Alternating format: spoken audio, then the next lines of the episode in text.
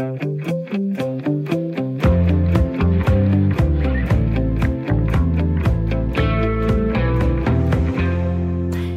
til Due, det er programmet, som du lytter til i denne uge, er Due-programmet uden Due, men i stedet for med mig, jeg hedder Britt Berglund, og det er altså mig, der er vikar her ugen igennem. Og i dag, der skal vi tale om seksualundervisning for børn og unge.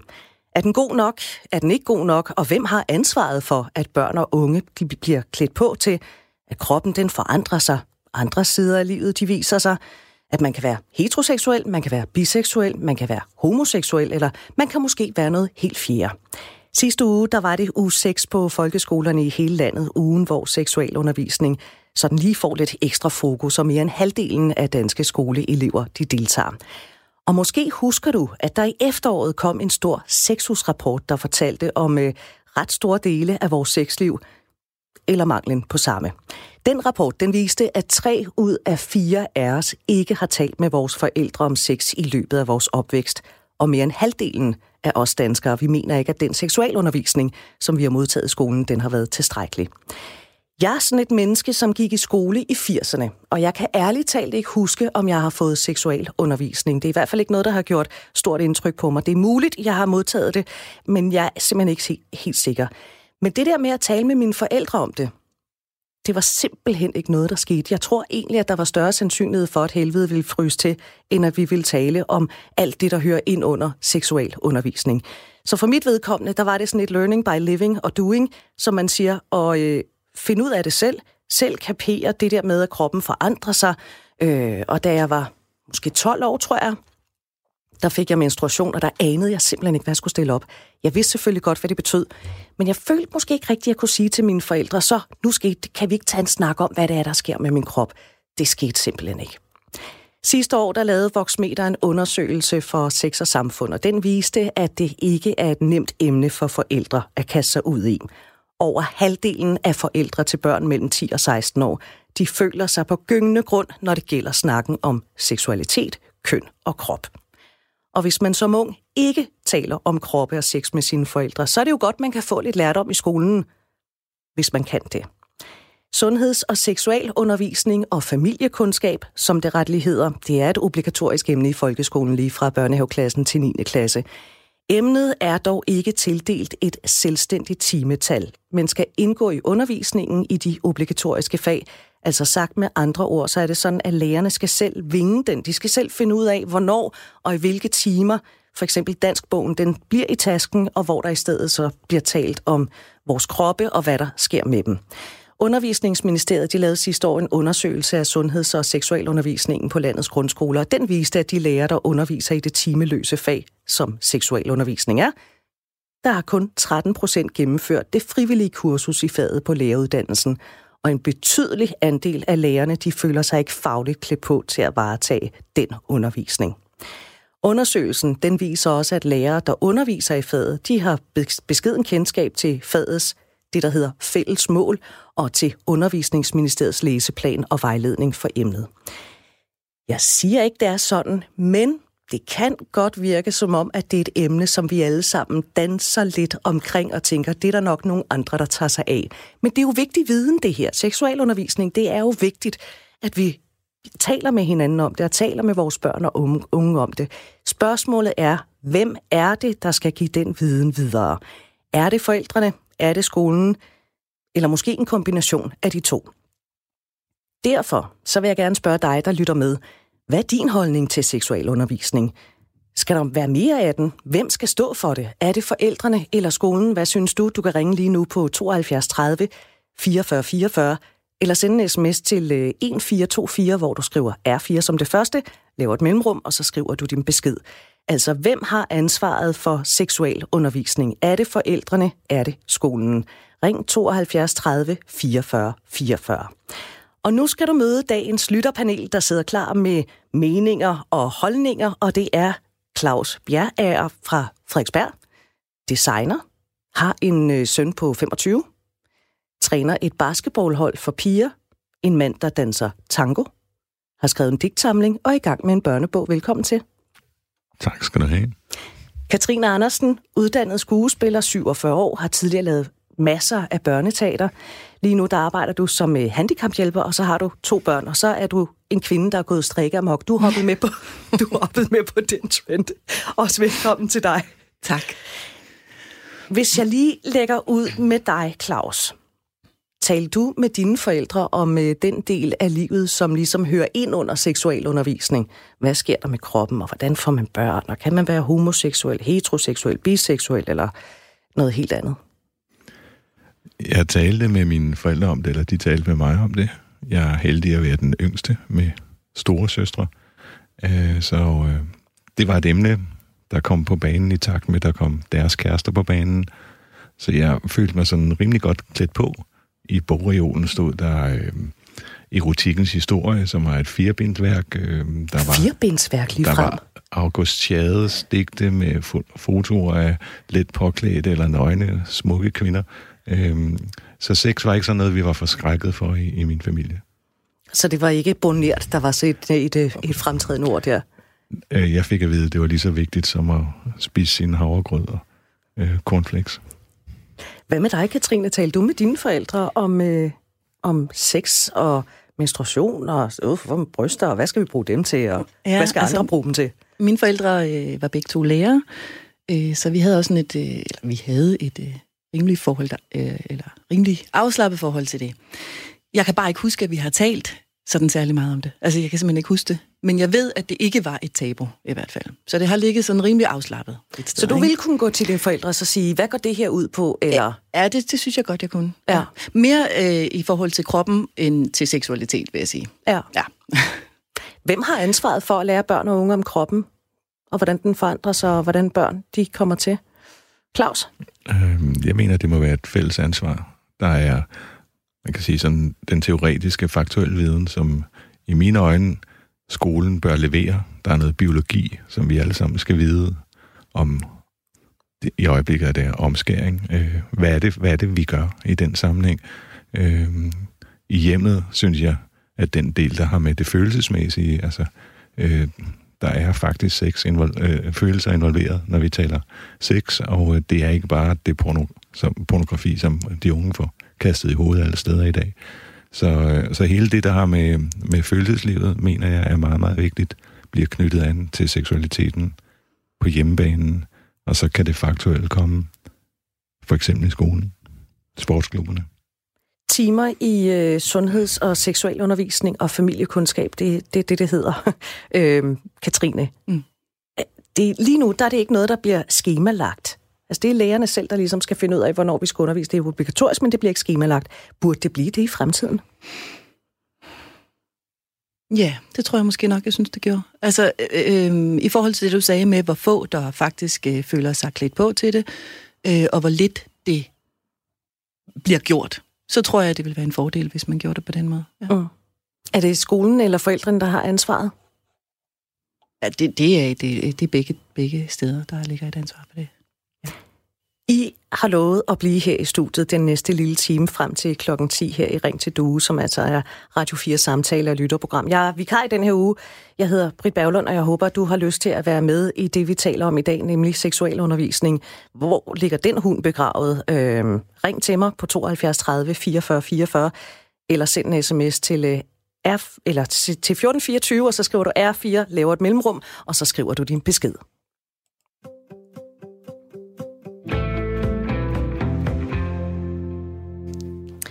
Katrine Andersen, du har to børn. Mm-hmm. Du har en dreng på 12 ja. og en pige på 8. Ja.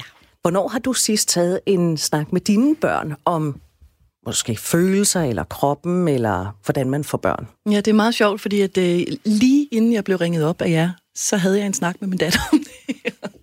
ja. Øhm, hvor, vi, øh, hvor jeg tegnede en dame, og tegnede æggestokke, og fortalte hende om, øh, om det med menstruation.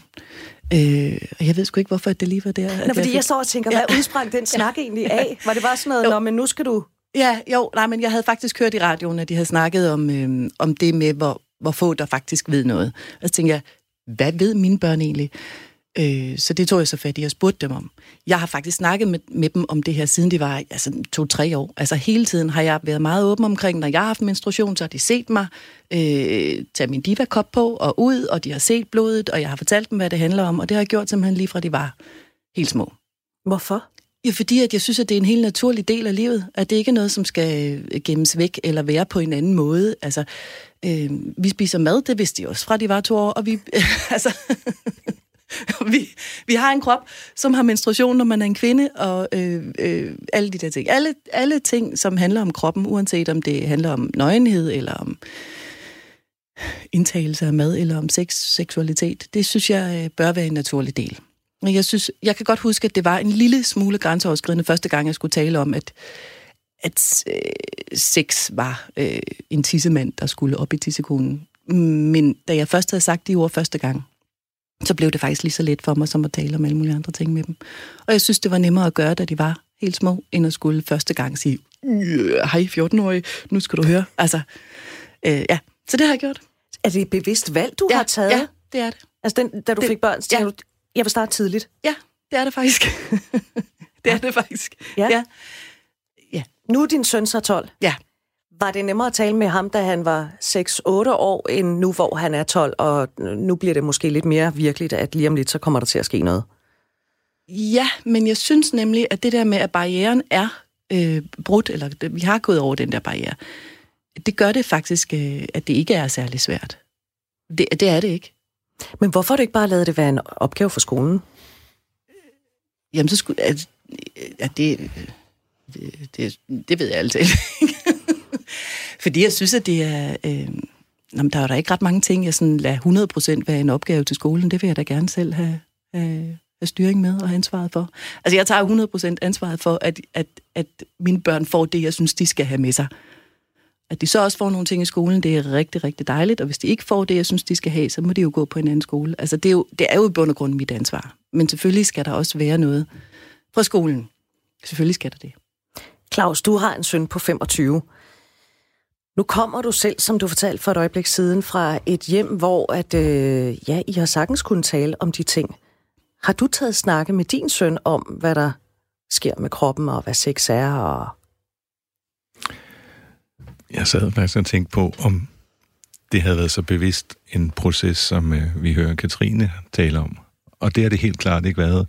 Øh, I virkeligheden skulle man spørge ham, om han føler sig lidt godt nok på. Jeg mener, vi sådan over øh, middagsbordet eller ferierne, altså når man har været nøgen på stranden, øh, har berørt tingene, men i hvilket omfang? Altså, han har engang imellem kommet og spurgt om et eller andet, det er typisk, når man er ude og køre bil, så sidder man og kigger den ene retning, og det er et rigtig godt rum for en samtale. Man slipper for at kigge på hinanden. Ja, men der er noget afslappet over det der, øh, og vi rejser en del sammen, så øh, jeg tror, vi har berørt det rigtig godt.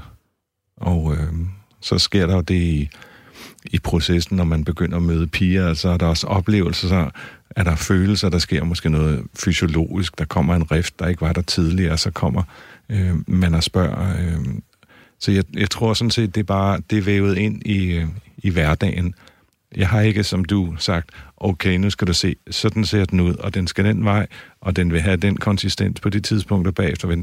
Men øh, jeg tror, vi har fået dækket baserne i, øh, på en, en afslappet og ustruktureret måde. Han er blevet klædt godt på. Jamen, jeg, det, det, det struktureret har det heller ikke været hos ja, os. Altså, det har det ikke. Men du har taget den, når den har været ja, der. Altså, når der har været en anledning ja, til det, så ja. har du ikke tænkt, nå, det øh, venter vi lige med, indtil de er 13-14 år. Så har du taget den med det samme. Ja, det har jeg. Claus, du træner en, øh, en gruppe basketpiger.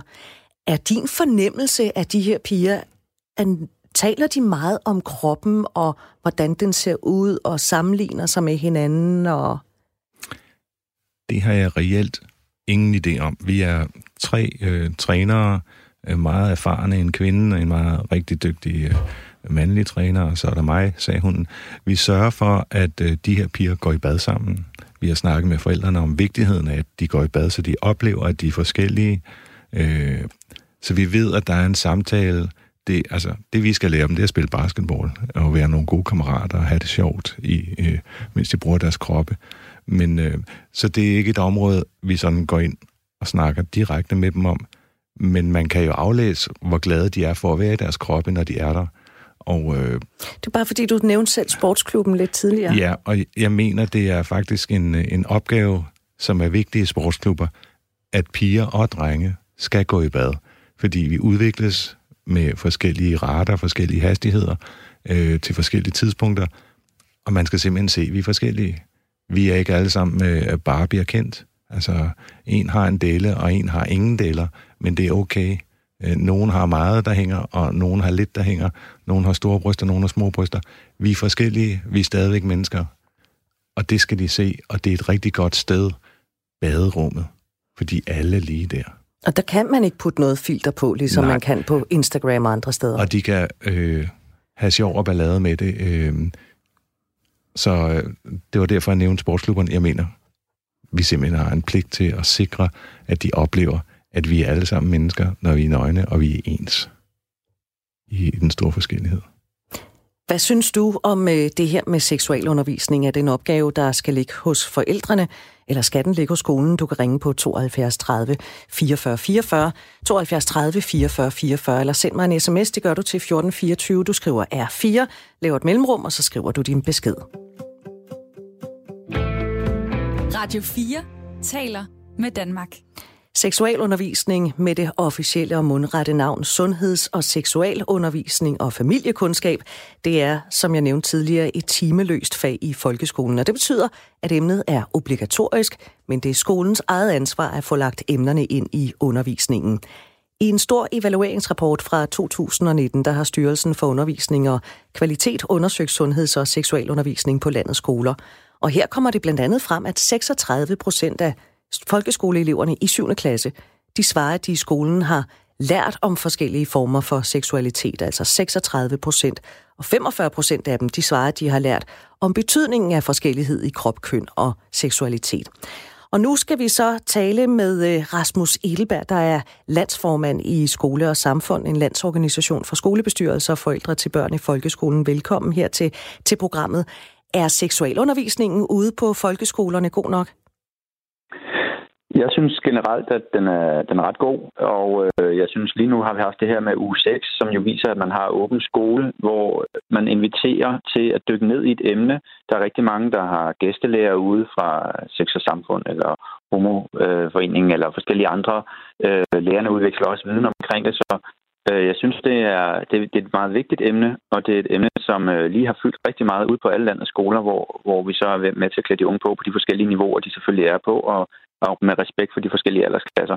Når det så er sagt, så, så er det klart, at øh, det er også et emne, der er i rivende udvikling. Altså de unges forhold til deres krop og deres identitet, deres køn, øh, flytter sig jo, altså jeg skulle da sige dag for dag, men i, altså, der sker virkelig meget. Vi havde den store sundhedsundersøgelse, som viste for nylig, at unges og børns opfattelse af, hvilket køn de er, øh, flytter sig. Altså på den måde, at de er stadig yngre på et tidspunkt, hvor de begynder bevidst at tage stilling til, om de er det ene eller det andet køn, uafhængigt af deres biologiske køn.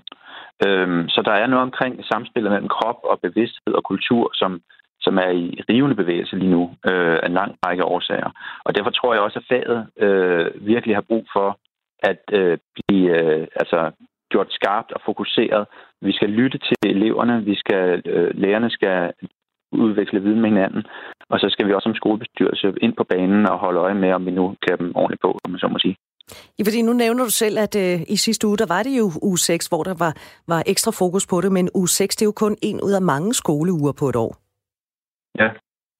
Jamen, der er også mange ting, man skal i skolen jo, kan man sige. Øh, vi skal også have et nyt fag ind, der hedder teknologiforståelse, sådan så de i forhold til demokrati og, og vidensdeling og forståelse af den teknologiske verden, der også omgiver de unge i dag, Øhm, og det har taget et par år bare for, for at få det fag så langt, og det er ikke engang alle skoler, der har det. Det er måske 5, 8, 10 procent, øh, og det tager flere år at rulle det ud. Så, så hvis man skal den vej med, altså med at rulle det ud som et selvstændigt fag, så er det en stor, tung proces, og der er rigtig meget kamp om pladsen, også fordi vi ikke har øh, den store motivation til at gøre skoledagene øh, meget længere. Øh, nu var der en før, der nævnte det her med, med klubberne, altså fritiden øh, sportsklubberne, de kan jo gøre enormt stor forskel for unge, hvis de er med på et fodboldhold eller et baskethold, eller sammen med nogle andre unge og, og øh, kropsligt og udtrykker sig i fællesskab og laver noget sammen. det kan jo, det kan jo være utrolig dannende for deres øh, kropsbevidsthed og deres øh, følelse af, hvem de er og, og hvad, der, hvad de kan med deres kroppe. Øh, og på den måde kan man behøver det ikke nødvendigvis alt sammen ske i skolen. Der er flere andre arenaer, som de unge udvikler og danner og, og lærer noget øh, på. Og det kunne både være fritid, men det er selvfølgelig også derhjemme med forældrene, øh, sker der rigtig meget, særligt i de unge år. Synes du i virkeligheden, man skal gribe en hver chance ligegyldigt, hvor de unge er, hvis der er en oplagt mulighed for lige at tale lidt om det? Det kommer jo lidt an på øh, konteksten. Jeg forstår, altså på, på den ene side, ja, men så skal der også virkelig være en mulighed. Det er jo ikke sådan, så at øh, et hvert øh, øh, gang man sætter sig ned om bordet og til middagsmåltid, så skal man lige tale om sin kønsidentitet. Øh, det skal ligesom være, når der er en, en, en anledning, vil jeg sige, øh, så synes jeg, det er en god idé. Øh, og anledningen kan jo være, at barnet selv undrer sig over et eller andet, øh, har set noget, hørt noget, øh, senere hen har, har læst noget, eller, eller, eller selv er kommet i tvivl om noget. Øh, men det kræver også, at man som forældre har øh, et, øh, et stærkt tillidsbånd øh, til sine børn for at kunne tale om de her ting. Fordi det er klart, at der er en masse følelser og, og til dels også øh, tabu øh, omkring mange ting. Og øh, barnet spejler sig jo øh, i sine kammerater og i medier og i øh, ikke mindst sociale medier. Så på den måde er, er det noget, som, som ikke alle børn er naturligt går til deres forældre omkring. Så det kan, derfor er det også vigtigt, at andre, øh, det kan være en fortrolig øh, øh, ven, eller det kan være øh, det, der sker over øh, på skolen med en lærer eller en pædagog, der, der er dem, der hjælper med ligesom at, at klæde barnets øh, begrebsverden på, sådan så at, at man øh, forstår, at der, der skal være plads til mangfoldighed i forhold til krop og køn, men man kan jo godt tage udgangspunkt i sit eget liv, og også og forstå, hvordan er jeg, og hvordan har jeg det først. Og du er jo landsformand i skole og forældre. Ser du, at, øh, seksuel, ser du gerne, at seksualundervisning det bliver skemalagt, i stedet for som det er nu, hvor det er et timeløst fag, som lærerne selv skal sørge for at, at lægge ind et sted? Umiddelbart, så tænker jeg, at det ligger rimelig godt, hvor det er nu. Men det vil være noget, vi vil være klar til at se på. Det er jo ikke noget, vi bestemmer som sådan. Øh, jeg synes, det er vigtigt, at, at det her fag omkring øh, køn, krop og seksualitet, at det har sin plads i skolen øh, sammen med mange andre vigtige tværgående temaer. Øh, jeg, jeg synes, at skolen i høj grad er med til at klæde de unge på i forhold til sådan viden og forståelse og nogle kompetencer, at kunne tale om det. Men rigtig, rigtig meget af det her ligger jo også i, i følelser. Men, øhm, men og, og nu, nu afbryder jeg dig lige, fordi jeg nævnte en øh, evalueringsrapport, der kom sidste år fra, fra Styrelsen mm. for Undervisning og Kvalitet, hvor det blandt andet kom frem, at 6, kun 36 procent af folkeskoleeleverne i 7. klasse de svarer, at de har lært om forskellige former øh, for seksualitet i skolen. 36 procent, det er jo kun lige over hver, hver tredje. Ja, det øh, lyder øh, meget lavt, øh, det må jeg sige. Så, så med den undersøgelse i hånden, så vil man jo øh, konkludere umiddelbart, at så, øh, altså, så, så er det for ringe. Så det vil helt klart sige, at, at når de går der i mellemtrinet, altså 5., 6., 7. klasse, der skal de jo der skal de have en, øh, en god forståelse og kunne forholde sig øh, nuanceret til det her med krop og køn og seksualitet og, og mangfoldigheden inden for de der kategorier. Så, så det, det undrer mig, at øh, det ligger så lavt. Hvor stor del af ansvaret for børnenes viden på området kan man lægge på skolerne? Og så hvor stor del på forældrene? Jeg synes, man kan lægge en stor del begge steder. Altså summen af de to giver, om så må sige, mere end 100. forstået på den måde, at en stor del af, af den viden og de færdigheder og den, den kritiske sans, evnen til at vurdere og analysere øh, det her med krop og køn og seksualitet, det synes jeg i meget høj grad ligger øh, på skolen og sikrer, at alle børn øh, har øh, forholdt sig til det og har øh, læst om det, har diskuteret det. Øh, og så synes jeg også, at vi som forældre har et meget stort ansvar for også at tale om det, men jo også at øh, vise, gå foran med et godt eksempel, ikke fordømme andre, øh, vise, at vi rent faktisk synes, at der skal være plads til mangfoldighed. At vi rent faktisk er forstående over for dem, der er anderledes end os selv, dem, der ser anderledes ud, dem, der opfatter sig selv anderledes i forhold til seksualitet. Så det betyder enormt meget for, hvad ordene betyder rent faktisk, hvordan man lever sit liv. Og det er jo meget i høj grad det, som, som børn og unge virkelig tager til sig i forhold til opdragelse. Det, som jeg bare siger, det er ikke så meget det, man siger, det er mere det, man gør. Så der er det også vigtigt, at vi som forældre går foran med et godt eksempel. Det sagde Rasmus Edelberg. Tak skal du have, landsformand i skole og forældre. Du lytter til øh, uh, Ringen til Due, og uh, om lidt der skal vi tale videre om emnet og blandt andre høre fra Alice, der er sexpert. En titel, der ikke siger som lidt sammen med andre unge og studerende, der er hun frivillig i Sexpressen, der flittigt besøger landets skoler. Det er efter nyhederne, som uh, du får fire minutter af her. Klokken er 9.30. Det er blevet tid til nyheder her på Radio 4. 117 så mange advarsler har Skatteministeriet modtaget siden 2016. Advarslerne handler om mangelfuld kontrol på en lang række forskellige områder, og de kommer fra ministeriets egen vagthund, Skatteministeriets koncernrevision. Det skriver Berlingske. Ifølge avisen peger advarslerne blandt andet på, at der er huller i kontrollen inden for områder som for eksempel selskabsskat, bilimport og tolv. Dagmar Eben Østergaard fortæller. De 117 advarsler er røde advarsler. Det er den mest alvorlige kategori og et udtryk for en væsentlig svaghed, der kan få store konsekvenser, eksempelvis ved tabte skatteindtægter for statskassen. Advarslerne i rapporterne er ikke blevet delt med Folketinget siden 2016, selvom forskellige skatteordfører har spurgt ind til dem. Forklaringen den har været, at Rigsrevisionen, der står for kontrollen med statens regnskaber, formelt overtog den interne revision af Skatteministeriets område i begyndelsen af 2016. Advarslerne de er dog så alarmerende, at rapporterne burde være blevet delt med Folketinget. Det mener Peter Skærbæk, der er professor i revision ved CBS.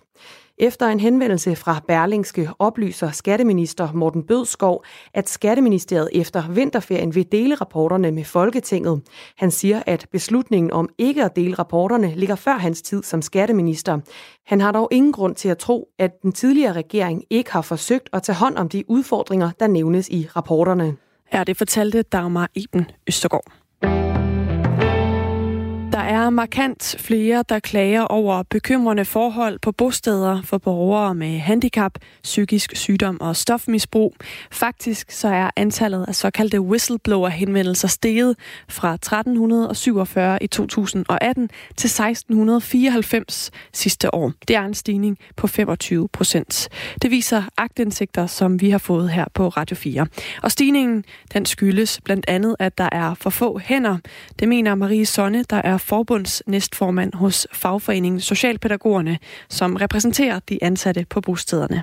At være socialpædagog i de her, i de her situationer er jo at kunne have en kæmpe høj kvalifikation, indsigt, viden, kompetence i forhold til de socialpædagogiske værktøjer. Og hvis ikke man kan udøve dem over for den enkelte borger, og man kan se, at det er det, der mangler, øh, så får man en afmagt over for de situationer. Og borgeren får afmagt over for egen situation, og så kommer de her øh, krisesituationer.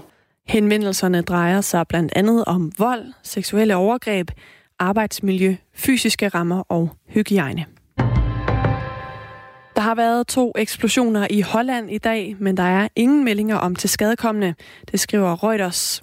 Ifølge nyhedsbyrået var den første eksplosion i et kontorlokale i et postfirma, og her formoder man, at det var en brevbombe. Den anden eksplosion skulle være sket i et postlokale. Der er flere jernbanes strækninger, der er så nedslidte, at det ifølge transportminister Benny Engelbrecht måske vil være bedre at fjerne skinnerne, asfaltere sporet og så sætte moderne busser ind i stedet. Det skriver Jyllandsposten. Transportministeriet har sammen med Region Sjælland bestilt en undersøgelse af et kig på Østbanen, hvor de skal undersøge, om det vil være billigere og bedre at skrotte skinnerne der, og så erstatte toget med en særlig form for busser, der har deres egen kørebane og næsten den samme komfort, som tog har. Vi er i gang med en dag, der giver en del byer til os, mest med havl eller regn, men de kan også være med slud og tøsne lokalt. Også perioder med lidt sol og temperaturer mellem 2 og 6 grader.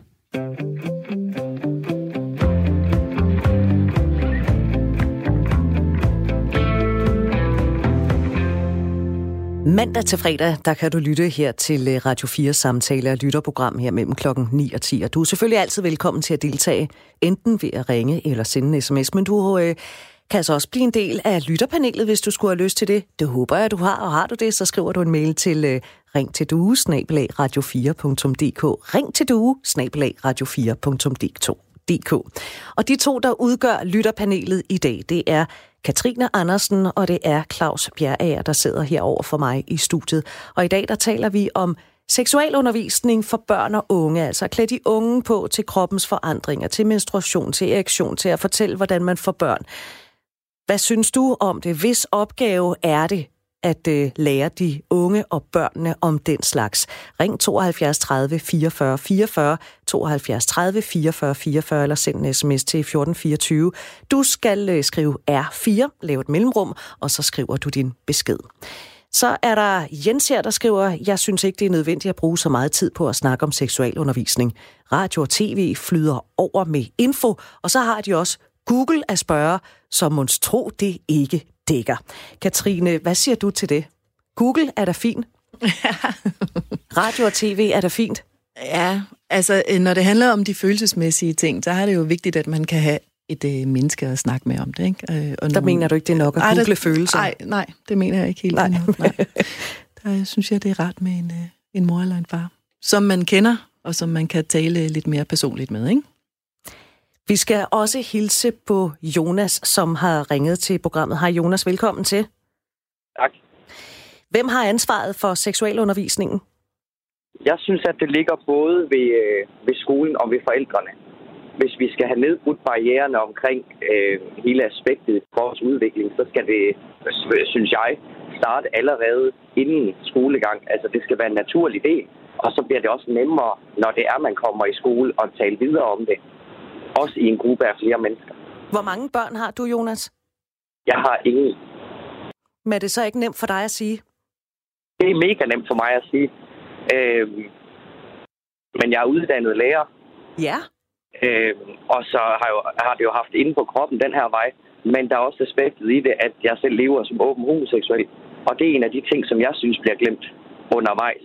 At det egentlig, vi lever i et samfund, hvor det egentlig er okay. Det er okay at være så men det er en utrolig stor barriere med homoseksualiteten. Og det synes jeg er lige så vigtigt som onani og, øh, og de andre udviklingsspørgsmål. Underviser du i seksualundervisning? Nej, jeg arbejder faktisk ikke som lærer mere. Øh, faktisk på grund af det her øh, seksualitetsspørgsmål, der skiftede jeg over og læser øh, sygepleje nu. Men det har også været et spørgsmål om, at jeg helst ikke vil være stereotypen man hører tit det her med syge, den mandlige sygeplejerske er homoseksuel, og den vil jeg ikke være en del af. Det har taget mig mange år at komme der til, at det var egentlig også okay for mig at være det. Så jeg skal lige forstå, fordi det synes jeg egentlig er lidt interessant. Du siger, at du har skiftet fra lærergærningen på grund af... Er du der? Ja. Hvorfor var det, du skiftede fra lærergærningen? Jamen, sygeplejetanken opstod egentlig inden det her med lærer. Nå, okay. Men fordi at jeg ikke vil være en del af, af, af stereotypen, øh, så valgte jeg faktisk sygeplejen fra. Og så tog du en læreruddannelse, og så tænkte du, så... det er jo egentlig det andet, jeg hellere vil. Ja, lige præcis. Okay.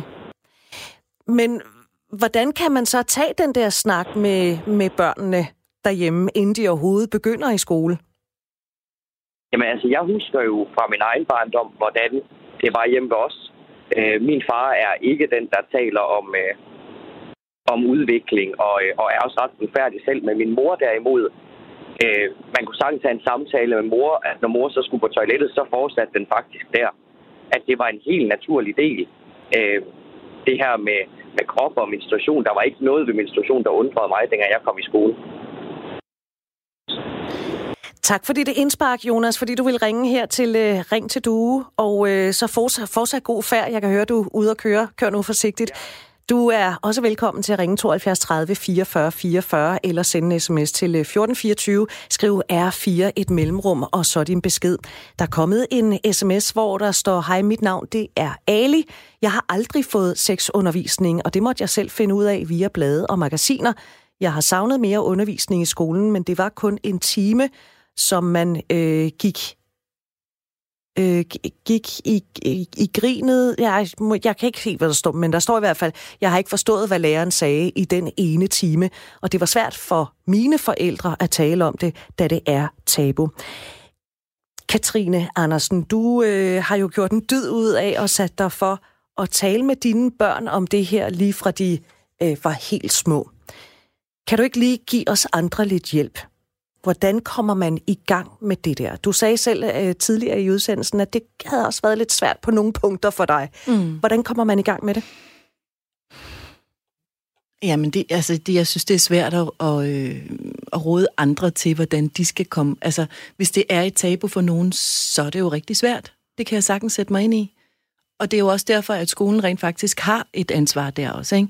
For der er forældre, som ikke bare kan sige det, som jeg kan sige. Altså, og det er jeg udmærket godt klar over. Øhm, så hvordan de gør, det ved jeg sgu da ærligt. Undskyld, det ved jeg, det ved jeg ikke. Men, men, men jeg har jo gjort det, fordi at jeg synes, det var vigtigt. Og hvis der så kommer sådan en lille blokering, som åh, ah, det skal jeg måske lige tage mig sammen til at sige, så har jeg så mærket ind i mig selv, at det er vigtigere for mig at få det sagt, end at blive stanset af min blokering, og gjort det alligevel. Øh, hvordan man råder andre til at gøre det, det ved jeg sørme ikke. Måske i virkeligheden bare det, at ja. når man kommer til den blokering, ja. så øh, hop ud i den, og ja. så kom ud på den anden Tænke side. Du sagde tidligere, at, øh, ja, ja. at, at det, det var okay så, når I ligesom lige ja. har nedbrudt den barriere. Ja. Ja, det er det første skridt, der måske kan være det sværeste. Ikke? Ja. Når man så først har fået nogle ord i sin mund og ligesom kommet over det, trukket vejret dybt og gjort det alligevel, så er det jo ikke så øh, svært. Altså, det er jo ikke farligt. Der er jo ikke noget øh, farligt i det. Altså, det er jo en helt almindelig menneskelig ting. Jo, men... men jeg anerkender, at der er nogen, der kan rigtig svært ved det. Og ja. specielt, hvis de har været i et miljø, hvor det har været tabu, ikke? Som for eksempel i mit hjem. Ja. Claus, har du noget, du sådan ligesom, fordi du er jo vokset op i et hjem med forældre, der ikke havde nogen problemer med at tale om det, og du har sådan taget lidt ad hoc med din søn, når I var ude at køre bil. Har du nogle tips, du kan give videre til, hvordan man lige får prikket lidt hul på det emne, hvor det bare føles naturligt, så fordi man har jo heller ikke lyst til ligesom at sætte sine børn i forlegenhed over, at nu skal vi tale om noget, og det var de ikke helt forberedt på, måske. Nej, øh, jeg synes jo, vi snakker om rigtig mange ting her. Altså, en ting er reproduktion og forstå mekanikken i det. Så er der kønsidentitet, som er noget helt andet. Øh, der er det jo rigtig rart at vide måske, at der er rigtig, rigtig mange arter i naturen, hvor homoseksualitet eller biseksualitet er en, det er bare sådan, dyr er per det er normen. instinkt. Ja. ja. Så der er ikke noget som helst øh, fremmed. Det er, ikke sådan en, det er ikke noget, som sker op i hjernen på nogle ganske få mennesker. Det, er sådan, det kan være artsbetinget. Øh, og så er der så hele det kulturelle. Så der er ligesom, i mine øjne er der tre baner, ikke? Der er det tillidsbaserede, følelsesmæssige, hvor forældre eller en lærer eller en træner kan også være en, som etablerer det tillidsforhold, øh, så nogen kan komme med et, et, en, en problemstilling omkring det der. Men så er der det, bare forstå, hvordan det fungerer, øh, og øh, det mener jeg helt klart det skal skolen kunne levere på en ensartet måde, sådan så alle forstår, at det er ikke bare sådan en fyr, der hopper på en pige, og den der pige, hun skal bare stille sig til rådighed eller anderledes, sådan som, som meget pornografi jo øh, præsenterer det, ikke? Øh, så når jeg har ikke... Jeg, jeg synes bare, man skal gøre sig klart, hvad er det, man snakker om. Altså, til øh, underskolen skal man snakke om kønsidentitet der øh, der skal det, øh, er det mellemtrinet. Altså, jeg manglede faktisk at høre fra det fantastiske øh, indslag, som Rasmus kom med, hvor, hvor mange sektioner, eller hvor mange gange skal man møde noget seksuel undervisning i skolen? Er det, er det temaer på forskellige klassetrin? Øh, jeg er bare en, altså, jeg er jo, jeg er ikke fagmand på det her område, men, men jeg synes, der, der er ligesom tre store kager her, vi skal have øh, skældnet imellem, når mm. vi snakker om sex. Og Rasmus, du henviser til, det var landsformanden ja, i Skole og Forældre, som vi talte med før nyhederne. Men og apropos, apropos det her med, med, med skolen, nu skal vi igen ud på, på landevejen. Det er Torben, som har ringet. Øh, hej Torben. Hej. Du mener, at det er fjollet og forkert at kalde det seksualundervisning i en tidlig alder for børnene? Ja, da jeg gik i skole, der havde vi et fag, der hed biologi. Ja. Og i biologi, der lærte vi også om mennesket og om kroppen og hvordan kroppen fungerer. Og det synes jeg er helt passende, at man lærer børn i en tidlig alder, hvordan øh, den ud, kroppens udvikling jeg synes, det er forkert at kalde det seksualundervisning allerede helt ned fra de små klasser. Men det hedder jo også... Det giver ingen mening. Men det hedder jo også det her, nu skal jeg lige scrolle op og finde det, men det hedder jo det her meget øh, lange ord, øh, som er sundheds- og seksualundervisning og familiekundskab. Ja, men altså, det, det er alt for tidligt at begynde at blande børn ind, og de skal bruge tid på at spekulere over sådan nogle ting. Der er nogle helt nære ting, de skal lære omkring, hvordan deres krop den udvikler sig. Og efterhånden, som det bliver større, så, så kommer det stille og roligt af sig selv. Nu er jeg så heldig, jeg bor på en gård, jeg har heste, og jeg har haft ting som bedækker, og det har børnene set fra de var små, så det har jeg forklaret dem. Det er også sådan, mennesker gør. Det er sådan, man gør det, når man skal formere sig. Så det har de haft et helt naturligt forhold til. Så har jeg været så heldig sidste efterår, der var jeg på et uh, rite of passage med otte andre fædre og otte andre sønner i alderen fra 13 til 17 år, hvor vi blandt andet på et tidspunkt taler om seksualitet, hvor vi fædre fortalte dem på en meget ordentlig respektfuld måde, hvordan vores introduktion til det seksuelle liv havde været på forskellige måder, og den var enormt varieret. Og de her drenge, de sad med store rabarberører og, og lyttede og, og efterfølgende, så har jeg fuldstændig naturligt forhold med min søn og tale om seksualitet og det at være sammen. For ham er det så en kvinde, og øh, hvordan man, man, er, man opfører sig, hvordan man tager sig ordentligt af det osv., så, videre, så man får et helt naturligt forhold til de her ting.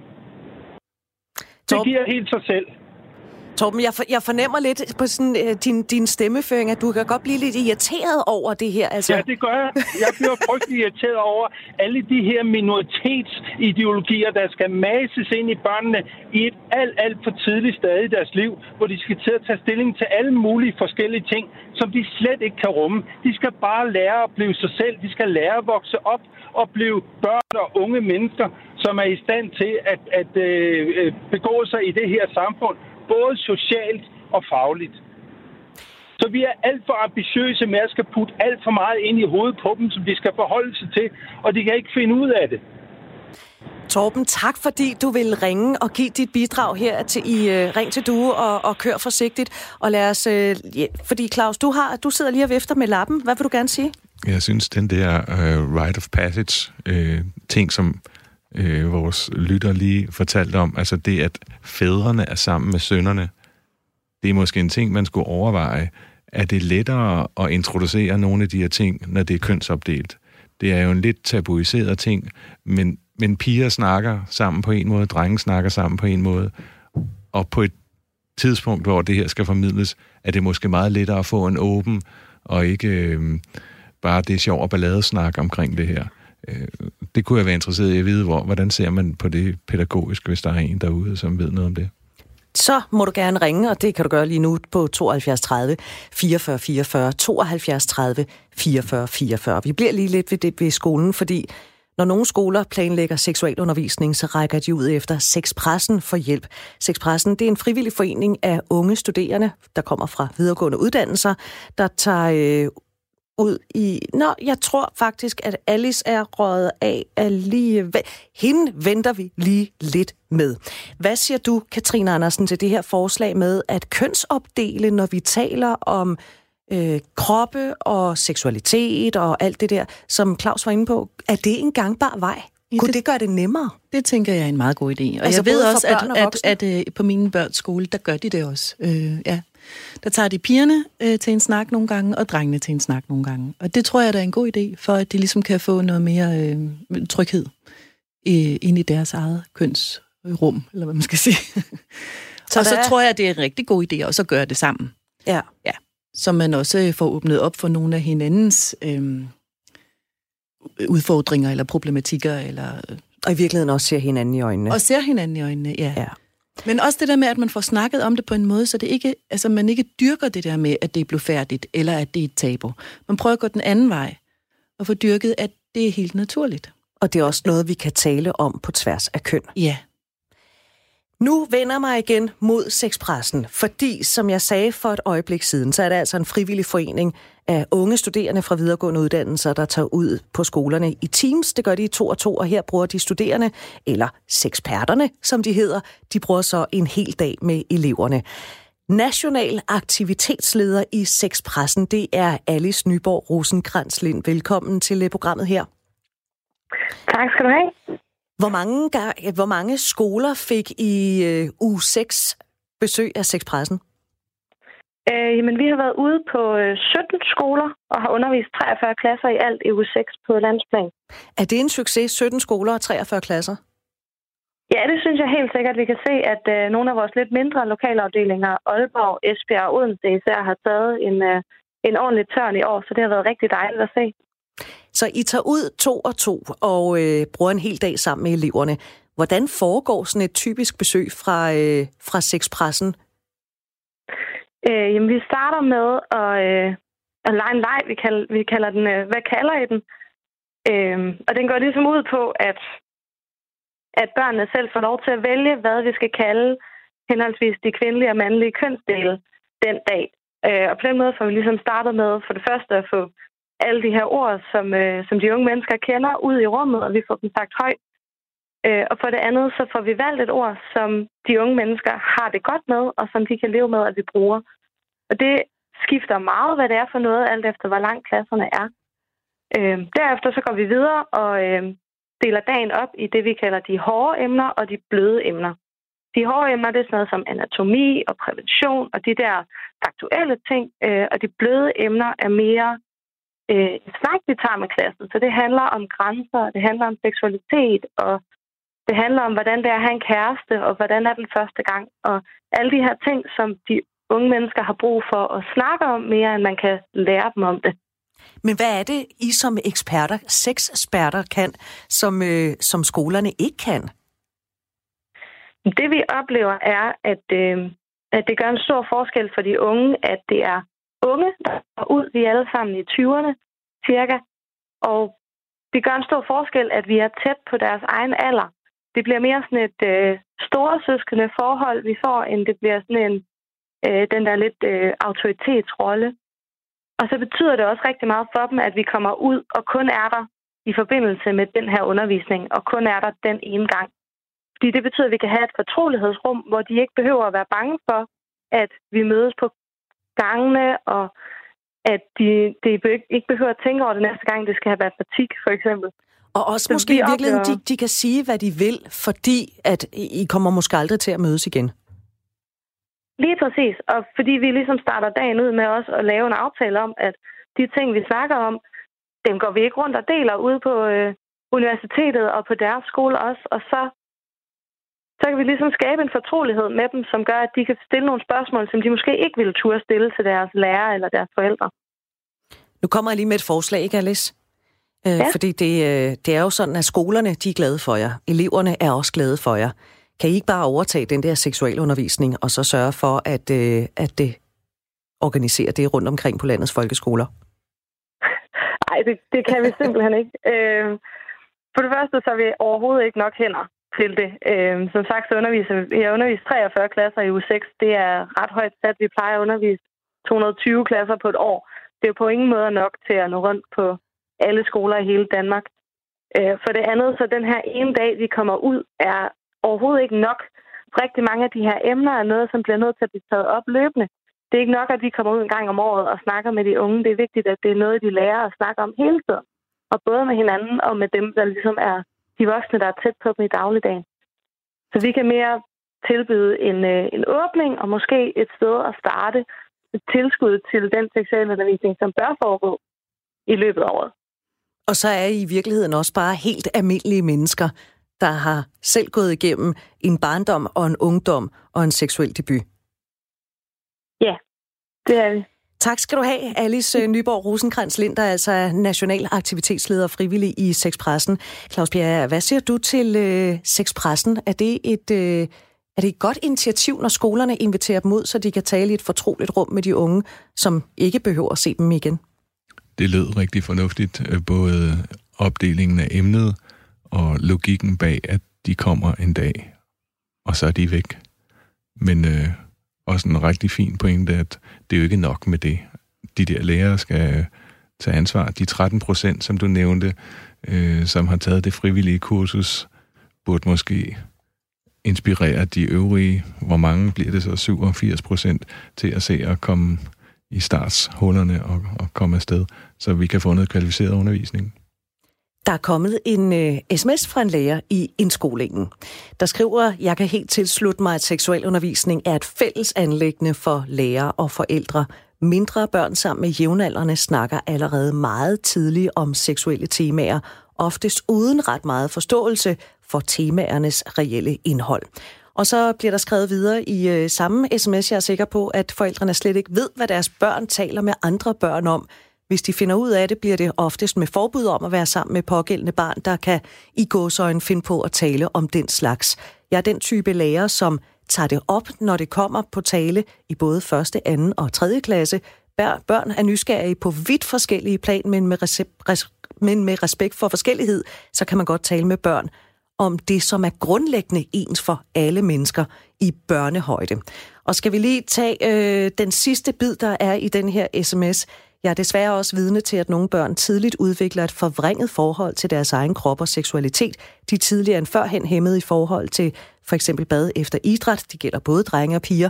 Nogle børn har tydeligvis set porno, som afspejles i deres sprog og adfærd, som ord og handlinger, der må være afkodet fra visuelle oplevelser.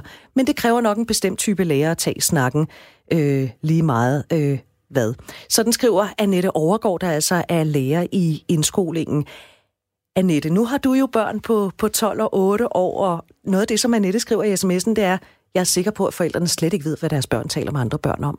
Ja. Ved du, hvad dine børn taler med andre børn om? Ja, det kan jeg jo af god grund ikke vide. Nej, men bliver du nysgerrig på det nu? Ja. ja. altså, jeg synes, jeg har en uh, ret god fornemmelse af, hvor de er henne med det, vil jeg sige, men jeg kan jo selvfølgelig ikke vide det. Altså, og, det, og jeg kommer også til at tænke på, hvad jeg selv hvordan jeg selv var som barn, og hvordan min, øh, altså i forhold til, hvad jeg, jeg kan da huske, vi havde det sådan nogle, ja, vi legede tit kærester, mm, altså med mine veninder, så legede vi kærester. Skal vi lege kærester? Og så, og så, lå, vi og, så lå vi og kyssede og mærkede på hinanden og sådan noget, ikke? Og så legede vi kærester, ja. Vi havde sådan forskellige lege, som, vi, som, som var øh, under, altså seksuelt undersøgende relateret. Ikke? Øhm, der var sådan forskellige, og jeg kan også huske, at jeg havde faktisk en veninde, som øh, var sådan ret vidtgående i det der øh, leg. I, allerede i børnehaven fik proppet den der lille øh, regnord med ind øh, i skeden, altså fordi de legede, at øh, de bollede. Altså, og, det, og det synes jeg, vi gjorde også. Ja, det har jeg gjort i forskellige sammenhænge øh, med, med, med, med børn, jeg var sammen med. Jeg på et noget mere uskyldigt plan, vil jeg sige. Men, men det der med, at man leger, at man gør det, og, og det var simpelthen en leg, og i talesat som en leg. Skal vi lege? Og, og så et eller andet, som var undersøgende i en, i en seksualitet. Ja, fordi det Nette også skriver, det er, at mindre børn sammen med jævnaldrende snakker allerede meget tidligt ja. om seksuelle temaer, men det kan måske også give sig udtryk i netop noget leg. Ja. Og det tror jeg, det gør. Det tror jeg, det gør. Claus, øh, dengang din søn var barn, mm-hmm. han er 25 nu, øh, vidste du, hvad han gik og, og talte med sine jævnaldrende kammerater om? I et vist omfang, fordi jeg faktisk trænede øh, hovedparten af hans kammerater. ah, det er snedigt. så så vi, øh, vi havde jo lidt forståelse for, jeg havde også en, en kvindelig øh, medtræner, øh, hun havde også nogle sønner. Øh, i et vist omfang havde vi en forståelse af det, og, øh, og vi kunne faktisk pjatte med det.